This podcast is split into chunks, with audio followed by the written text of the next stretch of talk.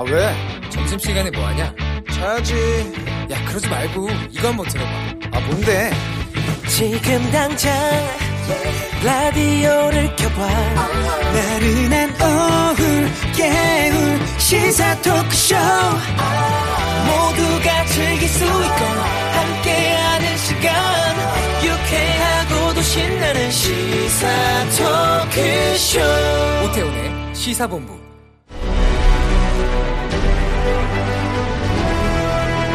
김철민의 본부 뉴스.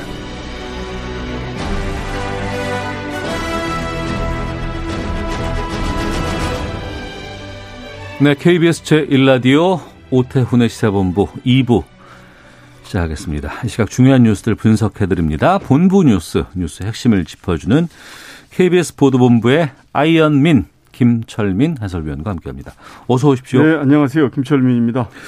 원래 월요일에는 예. 주말 이제 그 확진자 검사량이 줄기 때문에 절반 수준으로 떨어지죠. 근데 오늘 같은 경우에는 이 신규 확진자가 많이 나왔어요. 네, 오늘 세 자릿수입니다. 그래서 뭐 오늘도 126명 나와서 지금 주말 내내 토요일, 일요일 내내 세 자릿수 기록을 했습니다. 예. 통상 말씀하신 것처럼 주말에는 진단 검사 건수가 어제도 6천 건 정도 했거든요. 그래서 평일에는 만 건 이상, 만 이천 건 이상 하는데 그 평소의 절반 수준으로 했는데도 불구하고 세 자릿수가 이틀 연속 나왔다는 점에서 네. 그 방역 당국이 굉장히 긴장을 하고 있습니다. 이게 음. 주말 이틀 내내 계속 세 자릿수가 나온 게 이게 8주 만이라고 그럽니다. 그래서 네.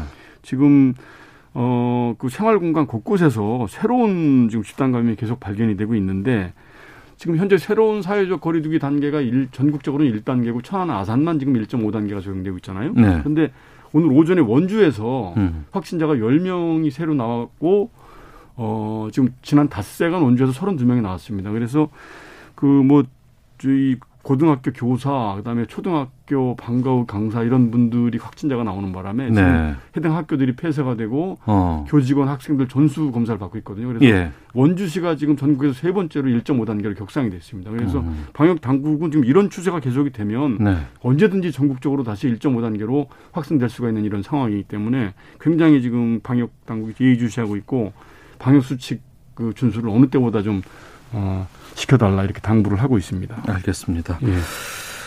자, 그리고 어, 소비자 10명 가운데 8명이 우리나라 중고차 시장을 불신하고 있다는 조사 결과 예, 나왔네요. 예. 이게 지금 전경련에서 나온 조사 결과인데요. 네. 지금 최근에 그 현대차가 이제 중고차 시장에 진입을 하겠다고 선언을 한 이후에 나온 이제 설문조사라서 조금 그 배경이 석연찮긴 한데 경, 전경련에서 했다고요? 예, 예, 예. 의도가 있을 수도 있겠다 볼 수도 뭐 있겠습니다만. 그걸 감안하고 보더라도 예, 예. 그래도 이제 국민들의 80% 이상이 음. 중고차 매매 시장을 불신하고 있다는 이런 조사 결과가 나왔습니다. 그래서 예. 전경련이 시장 조사 전문기관 모노리서치에 의뢰를 해서 성인 남녀 1000명을 대상으로 중고차 시장에 대한 소비자 인식 조사라는 이제, 설, 이제 조- 설문 조사를 했는데 소비자의 80.5%가 국내 중고차 시장이 불투명하고 혼탁하고 낙후돼 있다 이렇게 응답을 했고 11.8%만이 중고차 시장이 투명하고 깨끗하고 선진화됐다 이제 이렇게 답변을 했고요. 가장 큰 불만이 뭐였냐면 가격 산정 불신입니다. 가격 음. 산정이 믿을 수가 없다. 네. 그게 이제 31.3%였고 그다음에 허위 매물, 미끼 매물이 31.1% 비슷했고요. 그다음에 주행거리 조작하고 사고 이력 축소하고 이런 음, 피해가 25.3%나 됐습니다. 이런 음. 고질적인 문제가 해소되지 않으면 네. 이 소비자들 불만은 좀처럼 가라앉지 않을 걸로 이렇게 예, 보- 보인다고 밝혔습니다. 네. 가수 홍시, 홍진영 씨 논문 예. 표절로 해당 대학이 곤혹을 치르고 있다고요? 예, 예. 뭐 가, 가수 홍진영 씨가 논문 표절했다는 의혹은 이제 지난 주에 제기가 됐죠. 그래서 2009년도 조선대학교에 제출한 그 석사학위 논문, 그 다음에 2012년도 박사학위 논문인데 학위 논문 제목이 한류를 통한 문화 콘텐츠 산업 동향에 관한 연구라는 이제 제목이었는데 네. 요거를 이제 논문 표절 심의하는 그 심의 사이트에서 이제 검사를 해보니까 표절률이 74%가 나왔다고 그럽니다. 그래서 음. 거의 뭐 베꼈다고 볼 수 있는 거죠. 네. 그런데 이제 이, 이 가수 홍진영 씨 부친이 아마 조선대 교수로 재직을 하셨다고 그럽니다. 그래서 어. 그런 것들이 이제 학위 취득과 영향이 있는 거 아니냐 이런 의혹이 제기됐는데 이거와 관련돼서 이제 홍진영 씨는 이미 입장을 밝혔죠. 모든 게 저의 불찰이고 잘못이다. 석사학위, 박사학위를 자진해서 반납하겠다 이렇게 이제 이미 입장을 밝혔는데 네. 문제는 이제 조선대가 학위를 좀 조선대가 이제 곤혹스러워졌다는 거죠. 통상 석사학위 논문은 심사위원이 세명이고 박사학위 논문은 심사위원이 다섯 명이거든요. 예, 예. 그리고 학위 논문이라는 게 이제 그 주제 선정에서부터 그 뭐 이제 연구 방법 설계하고 그다음에 연구 방법 진행하는 과정 전 과정에 지도 교수가 다 이제 일일이 관여를 해서 지도를 하게 돼 있는데 네. 그럼 이 표절한 논문을 지도한 교수는 어떻게 되는 거고 음. 그다음에 이게 심사를 한 심사위원들 석사학위 논문 심사위원 세명 박사학위 논문 심사위원 다섯 명 이 사람들은 학문적인 책임에서 자유로워질 수 있느냐 이런 논란이 또 제기가 되고 있는 거죠. 그래서 예. 이 조선대 전체의 학위에 대한 그 어떤 공신력, 신뢰도에도 문제가 생기는 것이죠. 그래서 이 부분에 대해서 조선대가 오늘 입장 표명을 했는데 홍진영 씨 문제가 불거져서 대학이 굉장히 불명예스러워진 거에 대해서는 유감스럽다. 음. 그래서 오늘 오전에 대학원하고 대학본부 차원에서 이제 논의를 해본 결과 학위 반납이라는 제도 자체는 없다. 네. 다만 이제 학위 취득을 이제 부당한 방법으로 했을 경우에는 총장 직권으로 학위를 취소하는 방법이 있다. 그래서 이미 홍진영 씨가 그 학위 반납 의사를 밝혔기 때문에 일단 이 논문이 그 표절이 된 것인지 여부에 대한 진상 규명을 한 이후에 그 사실이 확인이 되면 학위를 취소하는 그런 방안을 검토를 하고 있는 것으로 이렇게 지금 전해지고 있습니다. 네. 세계 최대 아동 성 착취 사이트 운영했던 그 손정우 예, 예, 있습니다. 미국 송환 그때 해야 된다 이런 청원들도 많이 있었는데 그렇죠. 피했잖아요. 예. 어, 지금 다시 영장 심사 들어가 있는 그 당시에 상황이라고요. 이제 그 손정우 씨 부친이 미국으로 송환되는 걸 막기 위해서 우리나라 검찰이 이제 처벌한 게 아동 성착취물 제작 배포 혐의만 그 처벌을 했거든요. 그래서 우리나라에서 처벌되지 않은 새로운 혐의를 제기를 했죠. 그래서 네. 그때 제기를 한 게 범죄 수익 은닉 규제 음. 요 법을 위반했다. 이제 범죄 수익을 은닉했다는 얘기죠. 그리고 그다음에 사문서 위조, 사문서 행사 네. 이런 혐의들은 그 처벌이 안 됐다. 그래서 요거를 이제 직접 서울중앙지법에 고소를 냈죠. 부친이. 그래서 요 부분에 대해서 오늘 그 영장 실질 심사가 서울중앙지방법원에서 열렸고 오전에 이제 어 취재진을 피해서 몰래 법정에 출석을 했습니다. 그래서 어 지금 아마 10시 반부터 영장 심사가 시- 진행이 됐으니까 오늘 밤 정도 되면 오후 늦게 정도 되면 아마 구속 여부가 결정이 될 걸로 보입니다. 음. 하나만 더 보겠습니다. 예, MBN 지금 6개월 어, 영업 정지 받은 거 아니에요? 그렇죠. 음. 지금 자본금 불법 충당해서 그 지난달에 6개월 업무 정지 처분 받았죠. 예. 예. 방통위 재승인 점수 미달됐다고요? 이제 그 방송법 위반과 별개로 이제 종, 종합편성 채널 사업자들은 그 4년마다 한 번씩 재승인 심사를 통과를 해야 되거든요. 그래서 점수 다 매기잖아요. 예, 그렇죠. 예, 예. 그 여러 가지 항목을 놓고 방송의 공적 책임, 공정성, 그다음에 뭐 지역 사회 문화적 필요성 이런 항목별로 어, 점수를 매기는데 1000점 만점에 650점이 넘어야지 재승인 심사를 통과를 하는데 네. 오늘 전체 회의를 열고 심사를 해 보니까 어, MBA는 600, 1000점 만점에 640.5. 음. 그러니까 10점 정도가 모자른 것이죠. 그리고 네. JTBC는 714.89. 그래서 여기는 기준 점수를 통과를 했고. 그래서 지금 MBN이 또 재승인 심사 기준 점수에 미달을 한 상황입니다. 예. 이렇게 되면은 방통위는 조건부 재승인을 하든지 아니면 재승인 거부를 하든지 음. 둘 중에 한 가지 조치를 하게 돼 있는데 그 조치에 앞서서 일단 해당 사업자를 불러서 청문 절차를 진행을 합니다. 그래서 네. 그 점수가 미달된 부분에 대해서 소명을 하고 그다음에 보완을 어떻게 할 건지 얘기를 들어보고 음. 타당하면은 아, 뭐 받아들이고 아니면 어뭐 재승인 거부라든지 아니면 조건부 재승인을 하든지 그런 절차를 하게 돼 있는데 방통위는 이달 안에 일단 그 MBN에 대해서 청문 절차를 진행을 해서 재승인 여부에 대해서 의결을 하겠다 이렇게 방침을 밝혔습니다. 알겠습니다. 청취자 4222번 쓰시는 분 애청자세요, 이분. 김철민 해설위원님이 전 뉴스를 전해주시니까 이해도 잘 되고 귀에 쏙쏙 들어옵니다. 고맙습니다. 아이, 고맙습니다. 고맙습니다. 자, KBS 보도본부의 김철민 해설위원과 함께 했습니다. 고맙습니다. 네, 수고하십시오.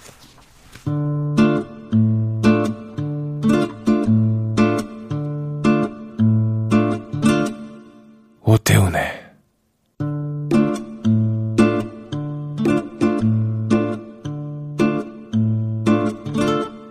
시사본부 네, 1시 9분 지나고 있습니다. 시사본부 청취자 여러분들의 참여로 이루어지는 프로그램입니다. 샵 9730으로 의견 보내주시면 되고요. 짧은 문자 50원, 긴 문자 100원, 어플리케이션 콩은 무료로 이용하실 수 있습니다.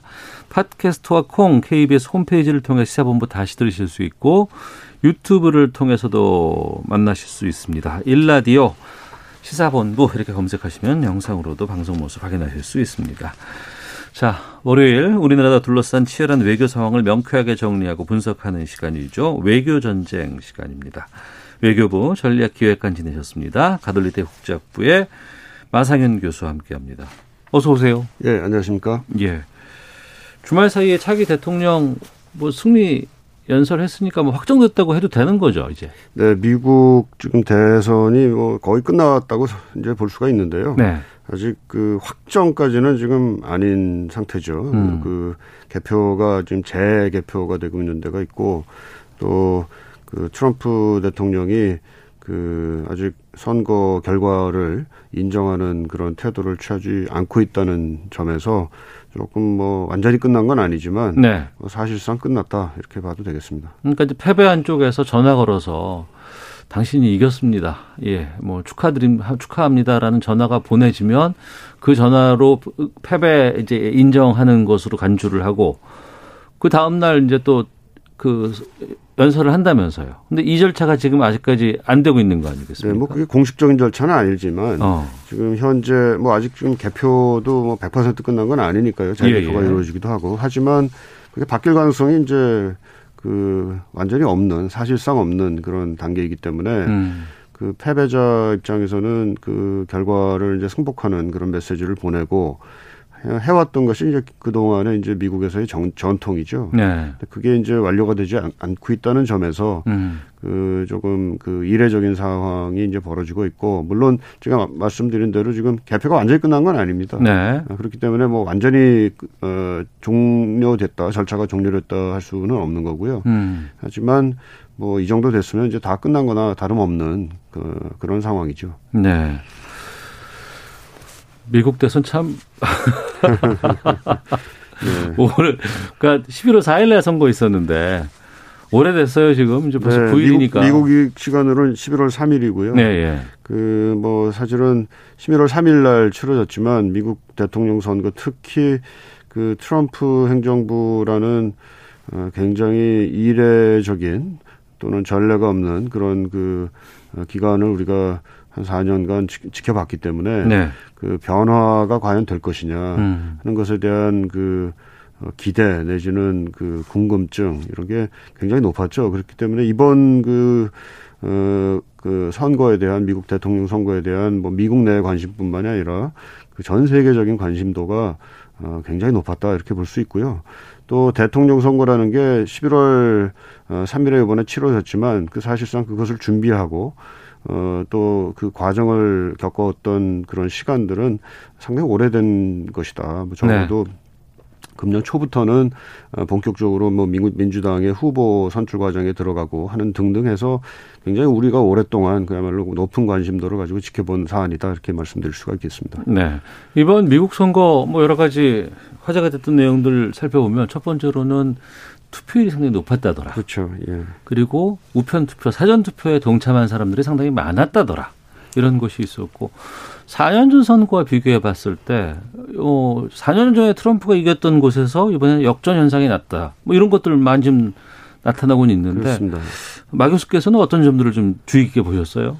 네, 우선은 뭐 지난 어, 어제죠. 그 우리 시간으로 이제 일요일인데 그 미국 시간은 토요일 밤이 되겠고요. 그 어, 바이든 당선자 그리고 어, 해리스 어, 부통령 당선자의 연설이 상당히 감동적이었다고 보고요. 네네. 어, 그러니까 민주주의라는 게 이제 다시 이렇게 복원력이 있구나 하는 음. 것을 어, 보여줬다는 차원에서 상당히 그 에, 감동을 주는 어, 순간이었다고 봅니다. 그러니까 또두 인사 모두가 다 미국의 민주주의 그리고 미국의 평등 이런 것들을 상당히 많이 강조를 했었어요. 그렇습니다. 근데 미국의 민주주의뿐만이 아니라 사실 어. 그 바이든 그 어, 당선자가 그 어, 그동안 이제 했던 얘기 또는 이제 발표했던 그 글 이런 걸 보면은 미국이 미국 자체의 민주주의도 중요하지만 그것이 세계에 주는 어떤 모범의 효과 음. 이런 걸 대단히 강조했습니다. 그래서 민주주의의 모범으로서의 미국 또 그것이 갖는 힘 네. 이것을 뭐 전통적으로 사실 미국이 그러한 그 힘을 누려왔는데 음. 어, soft power라고 얘기할 수 있죠. 그런 soft power가 어, 지난 4년간 어, 크게 훼손이 됐고 그러한 모범으로서의 민주주의를 어, 다시 재건함으로써 또 국제적인 리더십도 다시 복원하겠다라는 게 이제 어, 바이든 어, 당선자 측의 예, 그런 생각입니다. 네. 뭐 역사에 대한 얘기들도 계속해서 나왔던 것 같기도 그렇습니다. 하고요. 또그 굉장히 말씀하신 대로 투표율이 네, 높았는데요. 음. 이번에 투표율이 66.8% 정도로 지금 추정이 되고 있어요. 어, 미국 유권자가 2억 한 9천, 아, 2억 4천만 명 정도 되는데 네. 그 중에서 1억 6천만 명 가량이 지금 투표를 했다 그럽니다. 이것은 음. 거의 한 120년 만에 최고 어 높은 수준이다 이렇게 지금 어 얘기가 되고 있으니까 그만큼 이번 선거가 그 미국의 그 미래, 현재와 미래에 미치는 영향이 그만큼 중요하다는 것을 미국인들이 에, 사실상 그 알고 있었고 음. 그것을 이제 실천한 것이다 이렇게 얘기가 되겠고요. 또 거기에 대한 그 전 세계 우리나라 포함해서 전 세계의 관심도가 마치 자기네 나라 선거하는 것 이상의 그 관심도를 높, 아, 보였던 것은 미국인 미국이라는 나라의 진로가 전 세계 질서에 미치는 그 영향이 그만큼 크다라는 것을 어, 반증하는 것이다 이렇게 얘기할 수 있겠습니다. 네. 특히나 이번에 그 투표하고 선거 결과를 보니까 대도시에서는 바이든이 이기고 뭐 중소도시라든가 아니면 이제 농업도시 이런 곳에서는 트럼프가 이기는 이런 좀 양상들이 좀 뚜렷하게 나타나더라고요. 그 대체로 이제 공화당의 그 텃밭들이 그러한 그좀 어, 비도시 지역이 많고요. 음. 어, 그것은 이제 어떻게 보면 그 미국의 인구 구조상 어, 그러한 그, 어, 뭐랄까요, 표, 표의 분포를 대체로 보여왔습니다. 그래서 아. 그 표를 뭐 blue state, red state, 뭐 빨간색, 파란색으로 이렇게 표현한, 그, 그 칠해놓은 걸 보시면 네. 면적상으로는 상당히 그 빨간 게 많습니다. 그래, 그래요. 가운데 또 그렇습니다. 돼 있고. 대체로 이제 그 도시가 아닌 음. 지역들이 될 텐데 하지만 그 인구의 어, 집적도 이런 걸 생각을 해보면 그 도시에 사는 인구들이 훨씬 많고 또 도시에 배정된 어, 도시가 많은 지역에 배정된 그 선거인단 수도 거기에 비례해서 많습니다. 그래서 그런 걸 이제 다 감안을 해서 결국은 그 민주당의 바이든 후보가 이제 이겼다 이렇게 볼 수가 있겠고요.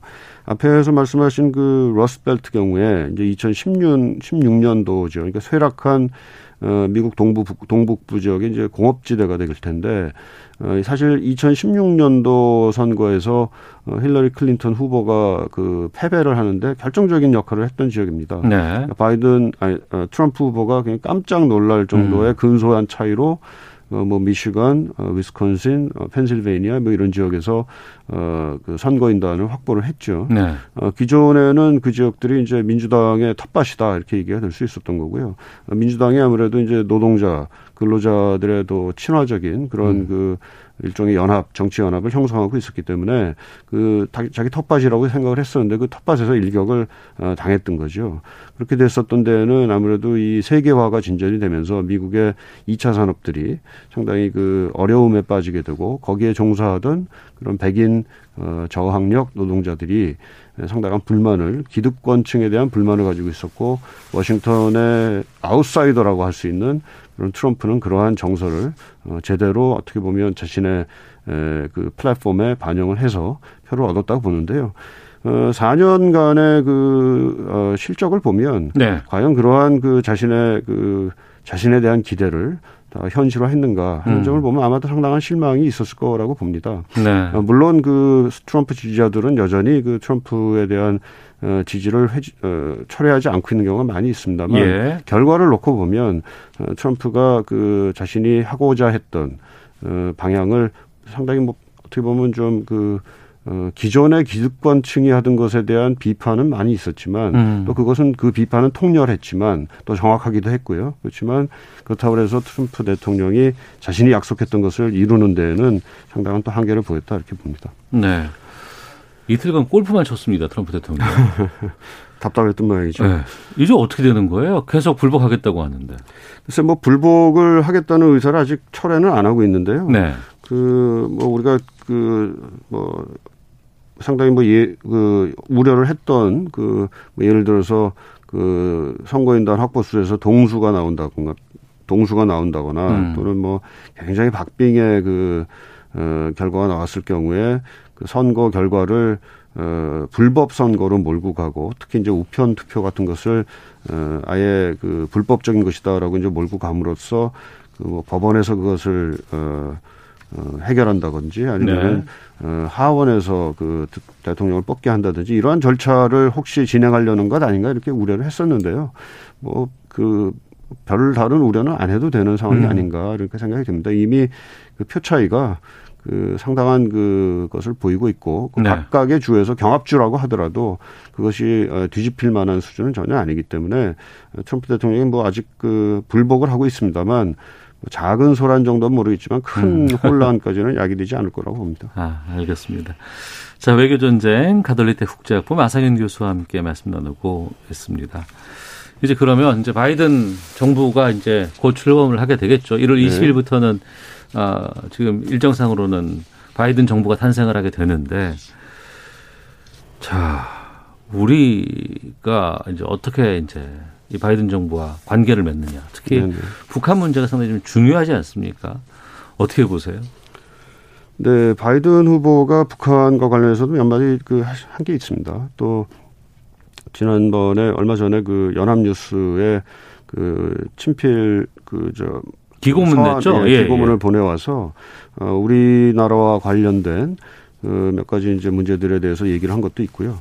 그래서 종합을 해보면 그 북한과 관련해서는 좀 깐깐한 협상을 할 가능성이 높다. 특히 그 트럼프 대통령이 그 김정은 위원장을 만나서 그 정상회담을 하고 그래서 탑다운 방식으로 하는 그런 협상 스타일을 유지했다면 어, 바이든 후보 이제 당선자죠. 당선자는 어, 실무회담을 우선시하는 그래서 어느 정도의 진전을 이루고 나면 어, 정상회담을 할 수도 있다라는 그런 정도의 그 얘기를 해놓고 있는 상황이니까 네. 실무 차원에서의 그 협상이 상당히 중요한 상황이 됐습니다. 음. 어, 그렇지만 또 그, 그 얘기의 내용을 보면 어, 북한과의 협상을 아예 안 하겠다는 것도 아닌 상태이기 때문에 뭐 아주 우리가 그 어, 상당히 뭐 낙관을 꼭 해야 될 건 아니지만 또 상당히 비관적으로만 볼 일은 아니지 않나 이렇게 생각이 음. 됩니다. 네. 근데 우리가 이제 오바마 정부 때를 생각을 안 할 수가 없잖아요. 그렇죠. 때 이제 예. 민주당이 이제 북한에게 취했던 여러 가지 이런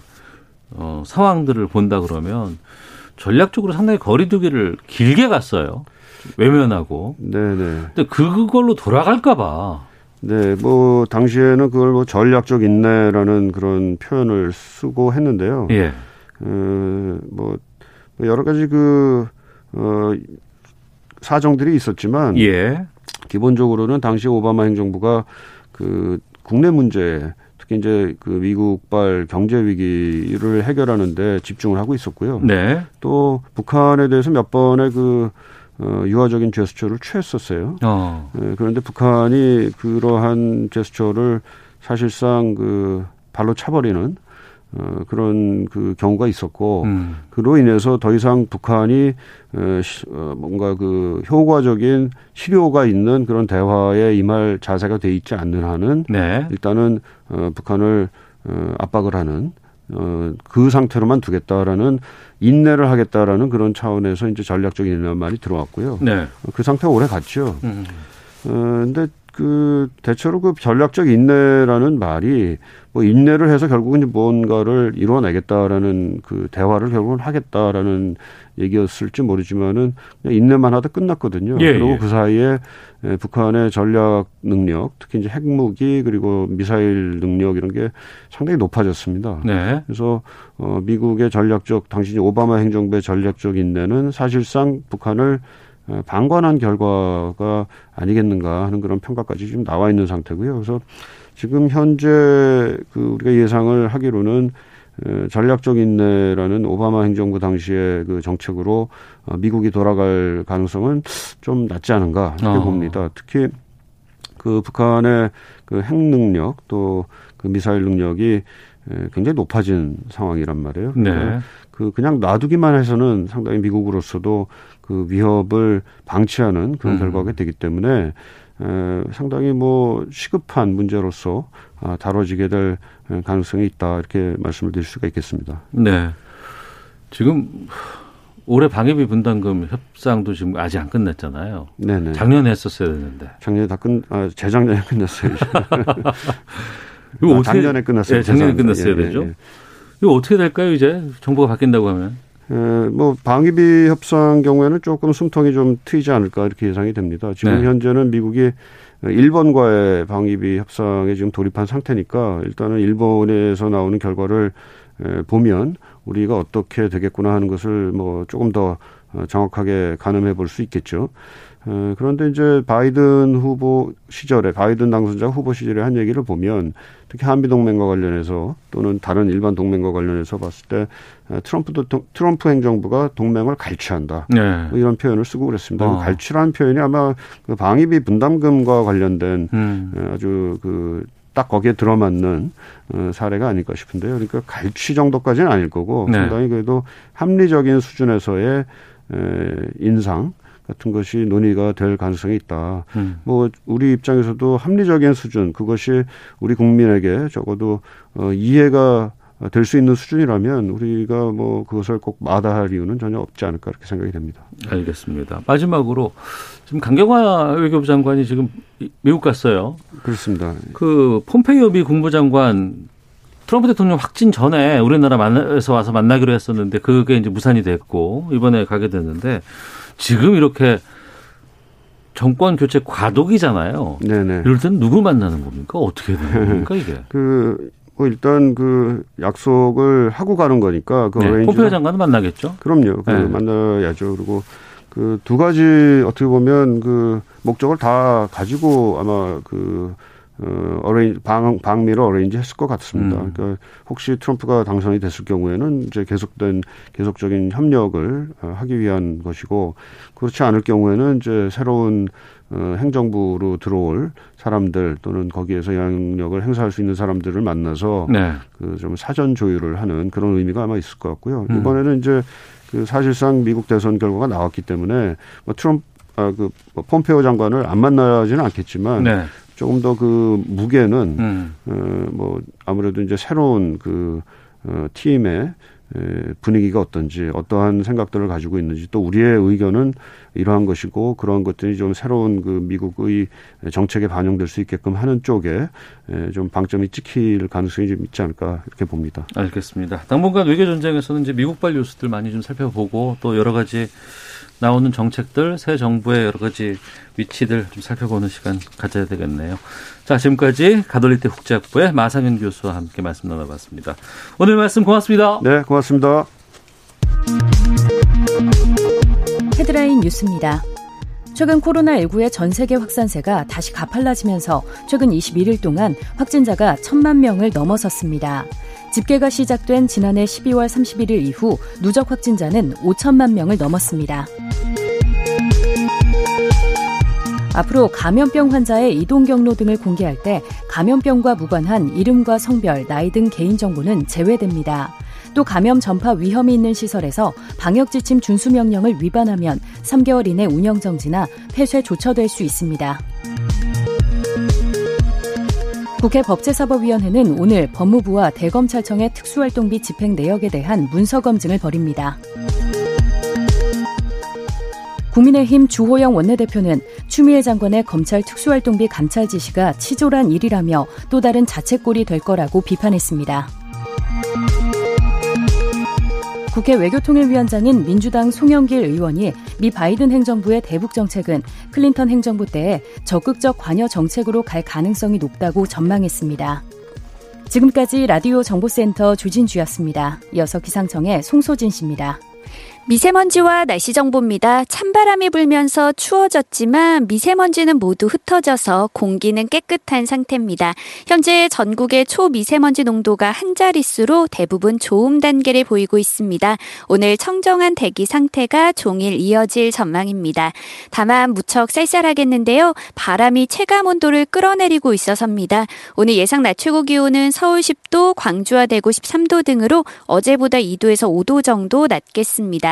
내일부터는 기온이 오름세를 보이겠지만 그래도 모레 수요일 아침까지는 평년 기온을 밑돌면서 일부 내륙은 아침에 0도 안팎까지 떨어져 서리가 내리거나 물이 오는 곳이 있겠습니다. 당분간 맑은 날씨가 이어지면서 대기는 점점 더 건조해지겠습니다. 불조심하시기 바랍니다. 현재 서울의 기온은 8.5도입니다. 미세먼지와 날씨 정보였습니다. 이어서 이 시각 교통 상황을 KBS 교통정보센터 이승미 씨가 전해드립니다. 네, 이 시각 교통 상황입니다. 고속도로 지금 사고 난 곳 있는데요. 중앙고속도로 춘천 방향입니다. 삼당나들목 공항 방향 진출로에서 화물차 관련 사고를 처리하고 있고요. 중부고속도로 남이 방향으로 모가 부근에 있던 사고는 정리됐습니다. 하지만 아직 호법 부근부터 영향을 받고 있고요. 같은 방향 진천터널 부근 1차로에는 승용차가 고장으로 서 있습니다. 차로 변경에 유의하시기 바랍니다. 논산 천안고속도로 논산 방향으로 2인 휴게소 부근 작업 구간 통과 가 많이 어려운데요. 남공주에서 2인 휴게소 쪽으로 7km간이 막히고 있고요. 서양고속도로 목포 방향으로 홍성 부근 정체도 작업 여파입니다. 서울시내 올림픽대로 공항 방향으로는 반포대교를 지난 4차로에서 추돌 사고가 발생했습니다. 성수대교에서 동작대교 쪽 가는데 20분 정도 걸리고 있습니다. KBS 교통정보센터였습니다.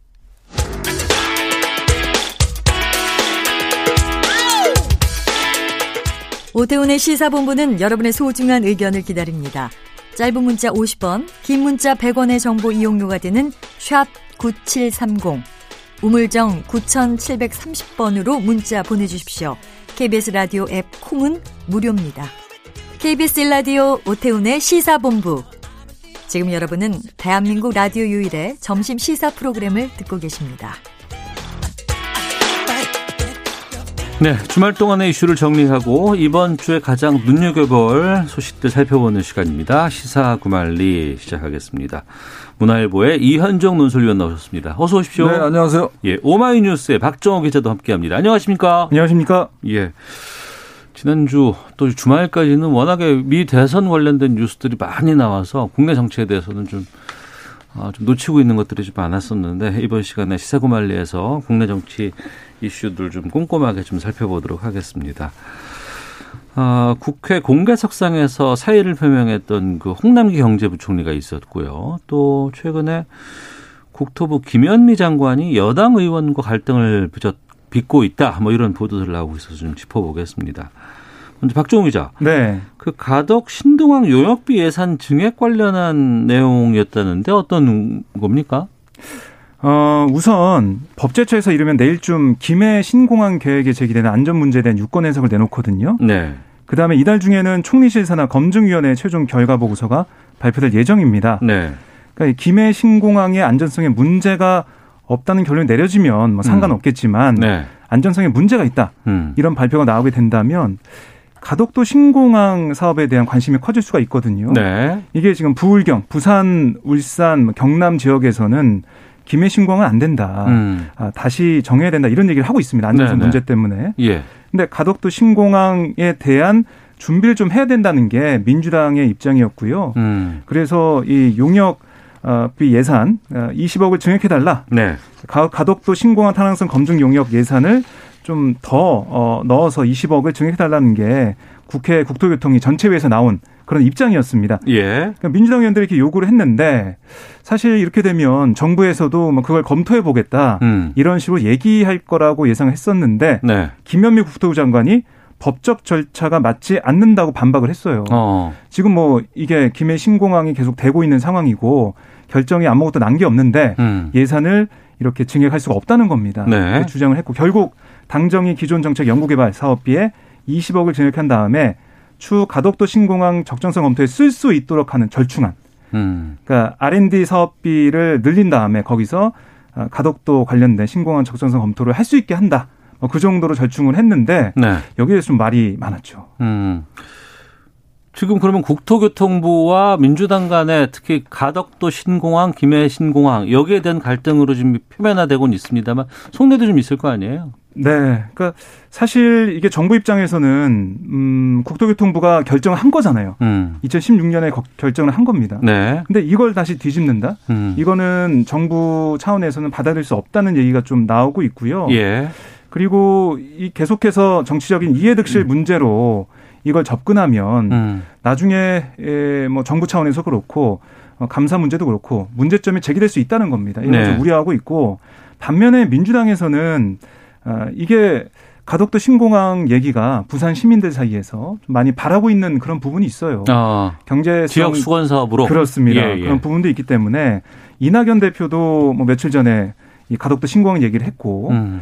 좀 내년 재보궐 선거를 앞두고 뭔가 아, 하나의 지역 사업으로 할 수 있다는 생각이 좀 있는 것 같아요. 네네. 그런 면에서 좀 뭔가 아, 이 운신할 수 있는 폭을 좀 만들어 주는 게 낫다라는 얘기를 하고 있는데 음. 김현미 장관이 이날 이렇게 나와 가지고요.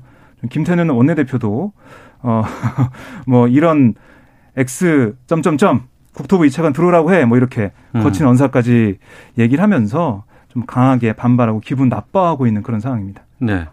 이현정 논술위원께서는 이 지금 어 당정 간의 갈등 뭐 이거 어떻게 보고 계세요? 지금 뭐 사실 홍남기 부총리가 공개석상에서 사표를 냈다 하다가 다시 또 어 뭐 반려되고 이런 사태가 있었던 반면에 또 이제 김현미 장관이 이제 공개적 안 된다 이런 이야기를 했지 않습니까? 이 결국 사실 이게 부메랑이에요. 왜 음. 부메랑이냐면 이 국정농단 사태가 있을 때 사실은 그때 여러 가지 각 부처별로 이게 이제 어떤 이 형사적 처벌을 받으면서 이게 법에 어긋나는 어떤 인사라든지 정책이라든지 변화라든지 이거 한 경우에 공무원들은 다 책임을 물었거든요. 예. 그리고 사실 아, 기억하시겠지만 각 부처별로 적폐청산위원회 만들어서 사실 이런 것들을 해서 공무원들한테 다 징계를 먹었습니다. 음. 자 이제 그런 상황이다 보니 이게 지금 법에 어긋나는 게 뭐냐면 일단은 현재 김해 신공항을 가기로 했어요. 그 부분에 대한 안전성의 부분에 대해서 지금 그 조사를 하고 있는 상황입니다. 네. 자 근데 문제는 그런 이걸 하고 있는데도 이쪽에 대한 그 예산을 한다는 것은 모순되잖아요. 음. 왜냐하면 이거 자체를 어떤 면에서 보면 안 된다는 전제 하에서 지금 하는 거 아니겠습니까? 예산상의 모순이 되는 거예요. 네. 그러니까 공무원들이 이거 죽어도 안 합니다, 이거는. 음. 왜냐하면 이게 나중에 자기가 책임져야 되는 거거든요. 네, 네. 왜냐? 지금 왜냐하면 이미 정부 방침은 결정이 됐고 김해 신공항을 가고 그것에 대한 지금 현재 안전성 검사 중이고 그 결론이 나서 안 된다 그러면 그 다음에 뭐 할 수 있겠는데 여당이 마음이 급한 거죠. 음. 빨리 선거 때 뭔가 자 부산 시민 여러분 우리가 지금 예산을 이렇게 반영해서 할 겁니다. 네, 라는 걸 보여줘야 되는데 어. 문제는 김현미 장관이 그런 이야기 했지 않습니까? 내가 정치인인데 아, 내가, 내가 정치인이면 하, 겠다 근데 공무원들이 안 된다 그런다. 음. 이거 어쩔 수가 없는 거예요. 왜냐하면 그 공무원들이 불법적 행위에 대해서 나중에 책임을 지면 누가 책임지겠습니까? 예. 현 정부는 또 책임질 수 없잖아요. 그러니까 공무원들 입장에서는 나는 이거 절대 사인 못한다. 이렇게 음. 이제 이야기하고 있는 거예요. 이제 그러다 보니 이제 김태년 원내대표 입장에서는 지금 선거 한시가 급한데 네, 네. 왜 이거 안 해주느냐? 국토부 이차관 들어와. 뭐 이런 이제 어, 험한 이야기까지 오고 갔는데 결국 이제 어떤 면에서 보면 전 정부의 어떤 문제 이런 불법적인 문제를 다 이제 처벌해 놔놓고 이제 이제 본인들은 마음이 급해진 겁니다. 음. 뭔가 이제 빨리 뭔가 해야 되고 가덕도로 가야 되는데 이미 결정된 거는 있고 그러자니 이걸 바꾸자니 이게 사실은 이 불법적인 게 있고 그래서 이제 겨우 20억이라는 돈을 이게 이 용도로 아니고 다른 용도로 지금 해놨다가 나중에 전용할 수 있도록 그렇게 이제 어떤 면에서 꼼수를 부린 거죠. 네. 박정 기자가 이제 국회 담당이시니까 좀 네. 추가 취재도 해보셨을 것 같아요. 분위기는 어떻습니까 이후에? 뭐 이후에 계속 부글부글 하고 있는데요. 네. 우선은 김해 신공항 그 조사 결과 나오면 그걸 보고 판단을 해야 되는 거고. 음. 그러니까 이렇게 김현미 장관이 뭐 이거 안 된다라고 할 줄 몰랐던 거죠. 사실. 네네. 민주당 의원들도 그 점이 좀 어떻게 보면 괘씸하다고 해야 될까요? 음. 이런 생각이 좀 있는 것 같고요. 정책적인 면에서 보면 물론 국토부의 공무원들의 얘기도 일리가 있겠지만 그것보다도 국회에서 합의를 해가지고 이거를 준비는 우선 예산 해놓겠다는 건데 네. 왜 그걸 못하게 막나 그리고 음. 우리 당 출신의 장관이 네. 그걸 막는다 안 된다고 얘기했을까라는 거기에 대해서 좀 아, 속상하다, 아, 좀 기분이 나쁘다 뭐 이런 분위기가 좀 있습니다. 네. 지금 이제 현 정부의 임기가 이제 1년 6개월 정도 남았습니다. 그리고 이제 또 내년 4월 재보궐선거도 좀 준비가 되어 있는 상황에서 연말 개각 이야기가 이제 언론 쪽에서 계속해서 좀 나오곤 있어요. 이 부분은 어떻게 보시는지 좀 의견도 좀 여쭙고자 하는데. 이현종 의원님, 예. 그러니까 이게 지금 사실 역대 대통령들은 개각을 하나의 이제 국정의 어떤 좀 전환 포인트 뭐 이런 걸로 많이 개각을 했거든요. 예. 결국 국민들 입장에서 보면 정책보다는 사람이 먼저 보이니까 그 사람에 대해서 책임을 물으면 아 이게 새로운 방향 가겠다는 건데 음. 문재인 대통령은 유독 이렇게 인사를 잘 안 하시는 스타일입니다. 네. 그러니까 뭐냐면 뭐 한 사람에 대해서 끝까지 믿는다는 것도 있겠지만 이 사실은 이제 청문회나 이런 걸 통과하기가 굉장히 어렵고 음. 지금은 사실은 그런 청문회를 통과할 만한 사람을 찾기도 굉장히 어렵죠. 이제 그렇다 보니 지금 있는 사람들을 문제가 있어도 계속 지금 쓰는 거 아니겠습니까? 김현미 장관도 이미 최정화 전 후보자가 이미 교체되려고 했는데 결국은 집 세채 때문에 이제 낙마하니 지금까지 이제 되어 왔고 나머지 장관들도 사실은 이제 개각의 타이밍이 이렇죠. 저는 이걸 보면서 그러니까 이 대통령께서 이게 이제 어떤 인사도 하나의 정치적인 행동 행태인데 이걸 너무 사람에 대한 이제 믿음으로 주자 보니 사실은 지금 국민들이 이 부동산 문제에 대해서 굉장히 부글부글 하고 있는 거거든요. 네. 그러면 그걸 어떤 면에서 보면 인사로 어떤 면에서 보면 조금 이 정한 전환점을 해야 되는데 문제는 이제 끝까지 밀고 나간다는 주의다 보니 모르겠습니다. 저는 이게 지금 과연 할지 안 할지 모르겠어요. 어. 이 인사 이야기가 이미 나온 지 오래됐습니다. 예, 예. 그러니까 뭐 국감 끝나면 한다 한다 그랬는데 지난번 음. 국회 대통령이 와서 아, 인사청문회 좀 이거 제발 좀 이게 어, 좀 순하게 해달라. 지금 예. 뭐 이 개인 윤리 문제는 이건 좀 비공개를 해달라 이렇게 요청을 했지만 이미 부분이 그래 돼 있는 걸 어떻게 하겠습니까? 그러니까 그런 면에서 보면 제가 알기로는 이 또 특히 임기 말에 이렇게 장관들 잘 안 하려고 그럽니다. 음. 왜냐하면 임기 말이라는 게 어떤 면에서 보면 임기 초에는 인사권도 있고 뭔가 장관이 힘을 쓸 수가 있는데 네. 임기 말에는 뒤치다거리 하는 거거든요. 잘못하면 나중에 책임질 수가 있어요. 음. 그러니까 어떤 면에서 보면 이제 능력 있는 분들이 이 임기 말에 잘 안 들어오려고 그럽니다. 네. 이제 더군다나 또 정치인들 같은 경우도 어, 지금 진짜 자기 선거해야 되는데 자칫하면 이게 좋은 일이 아닌 걸 자기가 책임져야 되는 상황이 되다 보니 정치인도 입박을 꺼려요. 음. 저는 그래서 지금 개각 이야기 나오는데 과연 이게 가능할지 모르겠어요. 지금 홍남기 부총리도 이미 대통령이 신임한다라고 그랬잖아요. 근데 경제 정책을 지금 바꾸면 이제 1, 년 남짓 이제 남았는데 네. 1년 동안 뭘 할 수 있겠는가? 음. 또 추미애 장관도 사실 이제 윤석열 총장과 지금 갈등 속에서 하면 그럼 이게 어떻게 어떻게 비치냐면 졌다라는 걸로 비춰집니다. 어. 즉윤 총장한테 밀렸다라고 비춰지기 네네. 때문에 사실 이거는 추 장관이 아무리 잘못하더라도 음. 자존심 때문에 못하는 거예요. 어. 이제 그렇게 된다면 지금 인사의 어떤 범위 자체가 굉장히 좀 한정되지 않겠는가. 지금 뭐 이훈혜 부총리도 이미 뭐 바꾸기는 어려울 것 같고 음. 좀 박능호 보건복지부 장관도 계속 교체 이야기가 있었지만 또 코로나 이걸 뭐 대응 문제도 있고 그래서 솔직히 뭐 언론에서 일각에서 개각 이야기가 나오고 있지만 네. 저는 솔직히 좀 이 개각이 지금 쉽지 않은 국면이다. 대통령 인사권 어. 행사가 마음대로 지금 될 수가 있는 상황은 좀, 이게 좀 지난 게 아니 사실은 이번 정기국회 좀 전에 미리 했으면 좀 모르겠는데 이미 내년 넘어가면요. 이제 1년 채 안 남았습니다. 아, 그렇군요. 박정희 의원 어떻게 전망하세요? 뭐 저는 뭐 사람에 따라 다를 것 같습니다. 음. 아, 특히 추미애 장관 같은 경우는 지금 검찰 개혁 계속 진행 중이고요. 네. 공수처가 출범을 하지 않았어요. 지금 공수처 추천위원회 뭐 후보 추천이 오늘 있고 네네. 13일에 논의할 예정인데 그 당연지로 들어가 있는 추미애 장관이 중간에 바뀐다. 그건 없을 것 같고요. 어. 제가 볼 때는 계속 유임이 될 것으로 보이고 반면에 홍남기 부총리 같은 경우는 뭐 지금 당정청 문제에서 약간 좀 삐걱대는 모습을 좀 보여왔고 네. 특히 지금 여론조사를 보면 서울 민심이 좀 심상치 않다는 얘기가 나오고 있어요. 음. 특히 부동산 문제, 경제 정책에 대한 아, 그런 민심이 좀 안 좋은 부분이 있기 때문에 그걸 좀 일신하는 차원에서 어, 새로운 부총리 카드가 나오지 않을까 이런 생각을 해봅니다. 음, 알겠습니다. 자, 시사구말리 함께하고 계시는데요. 어, 또, 지난주 금요일이었죠. 1심에서 유죄가 인정돼서 실형 선고받았던 김경수 경남도지사. 댓글 이용한 불법 여론조작 혐의였습니다. 항소심에서도 징역 2년 선고받았습니다. 어, 이 항소심 결과에 대해서 좀 말씀 나눌까 합니다. 이현종 의원께서는 예상하셨었는지요? 음? 그러니까 이제 이게 쟁점이 이제 사실 이 재판이 항소심 재판이 지난해에 사실 결심 공판이 이루어졌어요. 네. 근데 재판장이 이제 교체가 됐습니다. 성창호 판사였나요? 네. 예. 교체가 되면서 사실은 이게 재판의 큰 방향이 좀 틀어지는 거 아니냐 이런 이제 그 관- 그때 그 있었어요. 교체가 되면서 일정 정도의 자신의 의견을 놔둔 것. 같잖아요. 그러니까 이게 예. 굉장히 좀 특이한 현상이에요. 그러니까 어. 이 김경수 지사가 킹크랩 시연장에 있었다라는 부분은 뭐 확신한다 이런 이제 이야기를 하고 이제 갔거든요. 근데 지금 새로 오신 재판장이 처음부터 다시 꼼꼼하게 다 살펴봤습니다. 음. 다 살펴보고 결국 이제 굉장히 오랜 시간 걸려서 이제 지금 항소심 판결을 내린 것인데 사실은 이제 그동안 그 김경수 자가 두 가지의 카드를 결정적으로 이제 내밀었어요. 네. 하나는 뭐냐면 로그인 기록입니다. 당시 네네. 2016년 9월 달에 그 산채에서 봤다는 그 시점에 그 로그인 기록이 이제 그 핵심적으로 로그인이라는 게 뭐냐면 어떤 프로그램에 세 명의 아이디를 동시에 가입을 해서 시연해 보는 거거든요. 네네. 근데 그 전에도 그게 있었다라는 증거를 제출한 겁니다. 음. 그러니까 그때만 아니었다는 걸 증명한 거죠. 또 하나는 닭갈비. 네네. 닭갈비를 영수증. 당시에 이제 어그이그 드루킹 쪽이나 그다음에 이제 그 일부에서는 어 특검에서는 그 김경수 거기서 밥을 안 먹었다. 네네. 식사를 안 하고 킹크랩 CNN을 봤다라고 이야기를 하는데 김경수는 밥을 먹었다. 밥을 닭갈비를 먹었기 때문에 그렇게 볼 시간이 없었다. 근데 이제 당시에 닭갈비집 사장이 아 당시에 내가 15인분 배달했다.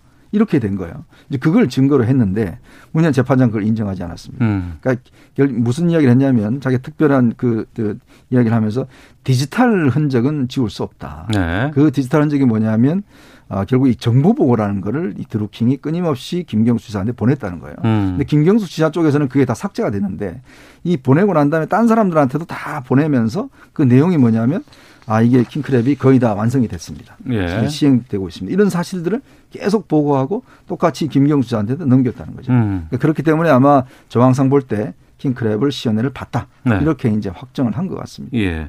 김경수 씨 쪽에서는 절반의 진실이라고 얘기를 했습니다. 네. 그 확정 기자 그러니까 얘기해 주시죠. 공직선거법 위반 혐의가 무죄가 나왔지 않습니까? 네. 어, 그거는 진실이 가려졌다라고 보는 거고요. 음. 절반은 이 댓글 조작 공모했다는 혐의, 이게 징역 2년이 나왔는데 이거는 더 다툴 여지가 있고 받아들일 수 없다는 겁니다. 네. 뭐 상고심으로 가서 또 판단하게 될 텐데, 그러니까 아까 뭐 닭갈비 얘기도 하셨지만은 닭갈비 관련돼서 그 여러 증언도 있었고 했지만 이게 2심 재판부에서는 받아들이지 않았어요. 음. 그러니까 판단이 아예 없었습니다.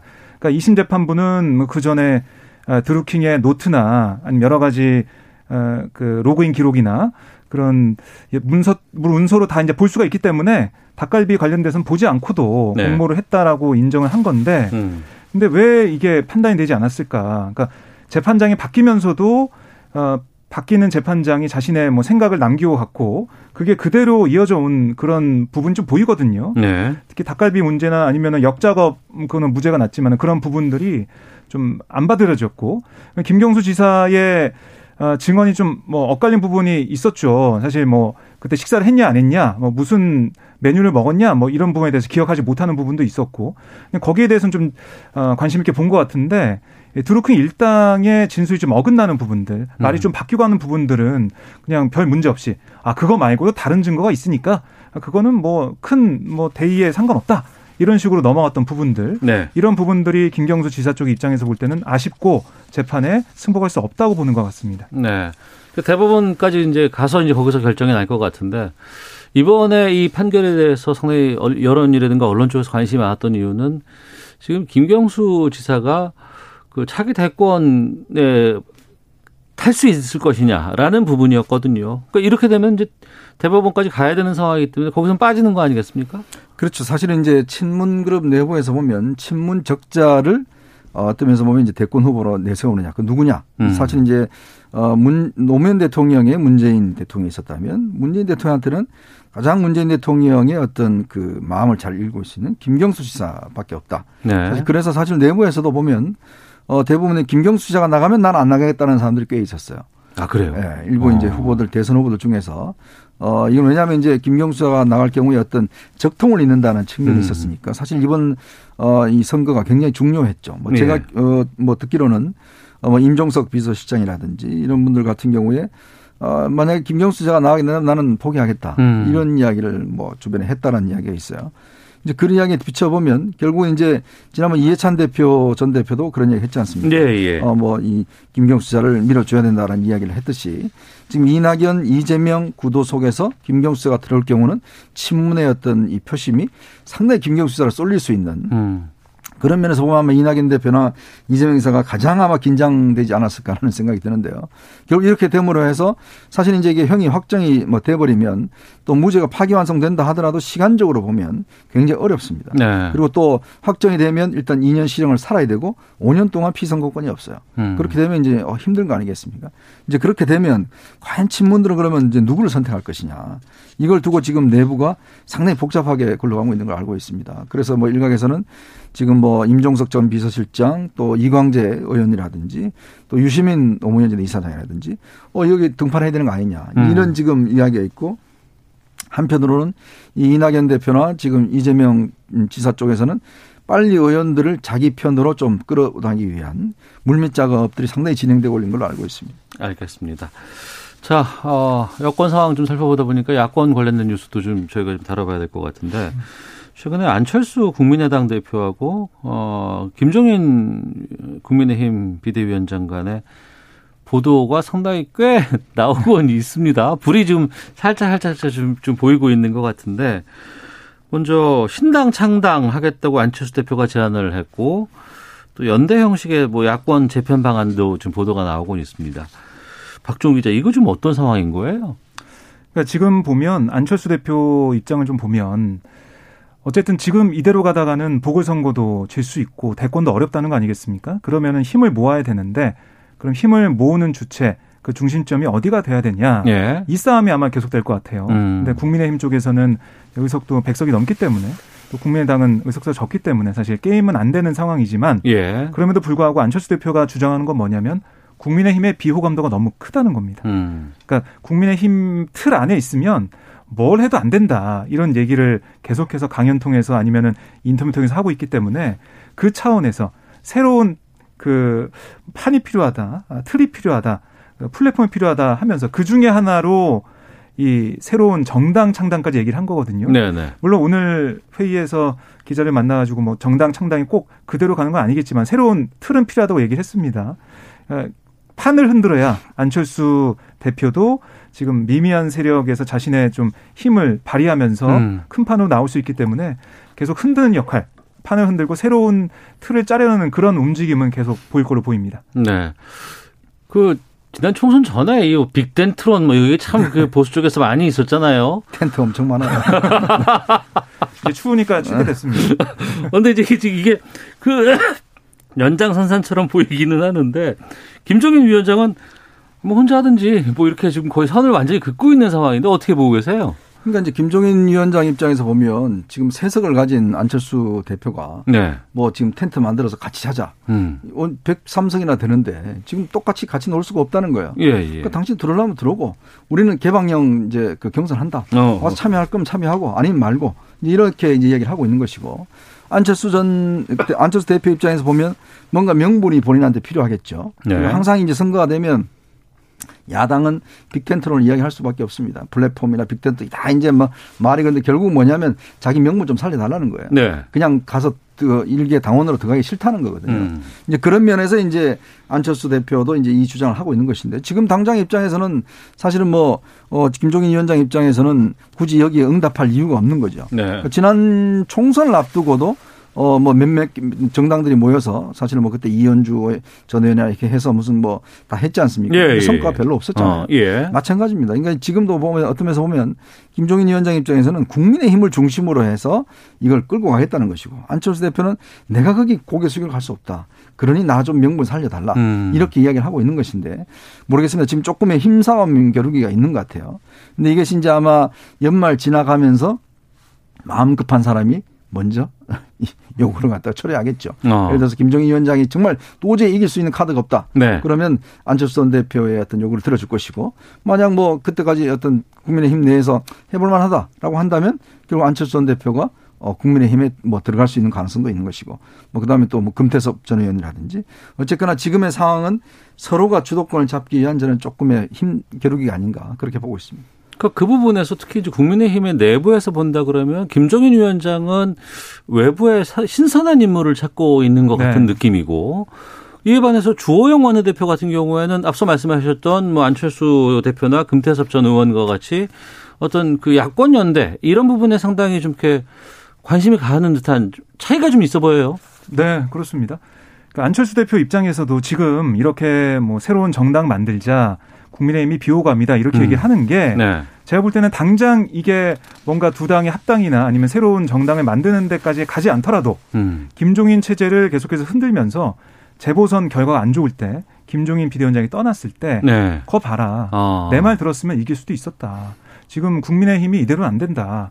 해처모의식으로 우리 다시 기득권 버리고 다 하나가 돼야 된다. 그런 포석도 있어 보이거든요. 예. 그리고 뭐 장재원 의원이나 아니면 아, 이 중진 의원들도 김종인 체제에 대해서 비판을 하고 있단 말입니다. 그게 뭐냐면 다 이제 김종인 체제 이후에 그림을 음. 그리고 있는 그런 모양새고 결국 그 그림은 대선에서 완성이 될 텐데 안철수 대표도 그런 차원에서 주호영 원내대표도 그런 차원에서 김종인 비대위와 다른 목소리를 내면서 비대위원장과 다른 목소리를 내면서 추후를 좀 도모하는 게 아닌가 좀 그런 생각이 듭니다. 네. 그러면 이제 내년 4월 보궐 서울 부산시장 후보 국민의힘 쪽에서는 지금 누가 좀 떠오르고 있어요? 지금 일단 뭐 오세훈 전 서울시장도 예. 출마를 준비하고 있고요. 또 이혜훈 전 의원도 준비를 하고 있고 음. 뭐 나경원 전 의원도 뭐 준비를 하고 있다는 이야기도 있습니다. 예, 예. 어쨌거나 이제 어 그런 분들 또 김선동 전 사무총장도 지금 준비를 하고 있고요. 예. 어이 그 이제 군들이 있고 거기에 어. 이제 장외에 이제 안철수 전 대표가 사실은 이게 플랫폼 이야기 하는 게 지난번에는 서울시 안 나간다라고 이제 그랬었죠. 예. 했었는데 조금의 노선 변화가 있는 것 같아요. 뭔가 다 하겠다라는 이야기를 하는 걸 보면 그다음에 이제 김대섭 음, 전 의원도 사실은 오늘 뭐 국민의힘 초선들 지금 강연도 하고 있지 않습니까? 음. 그런 걸로 비춰보면 아마 이제 어 김종인 위원장 생각은 일단은 그 국민 경선 비슷하게 네네. 예전에 그 아시겠지만 이제 2011년도에 어 박원순 시장이 무소속으로 했을 때 음. 그 어떤 모양새로 해서 뭔가 국민의힘이 중심으로 해서 후보를 선출하는 아마 그 구상을 하고 있지 않는가 저는 네. 그렇게 전망하고 있습니다. 어, 그렇군요. 부산시장은요?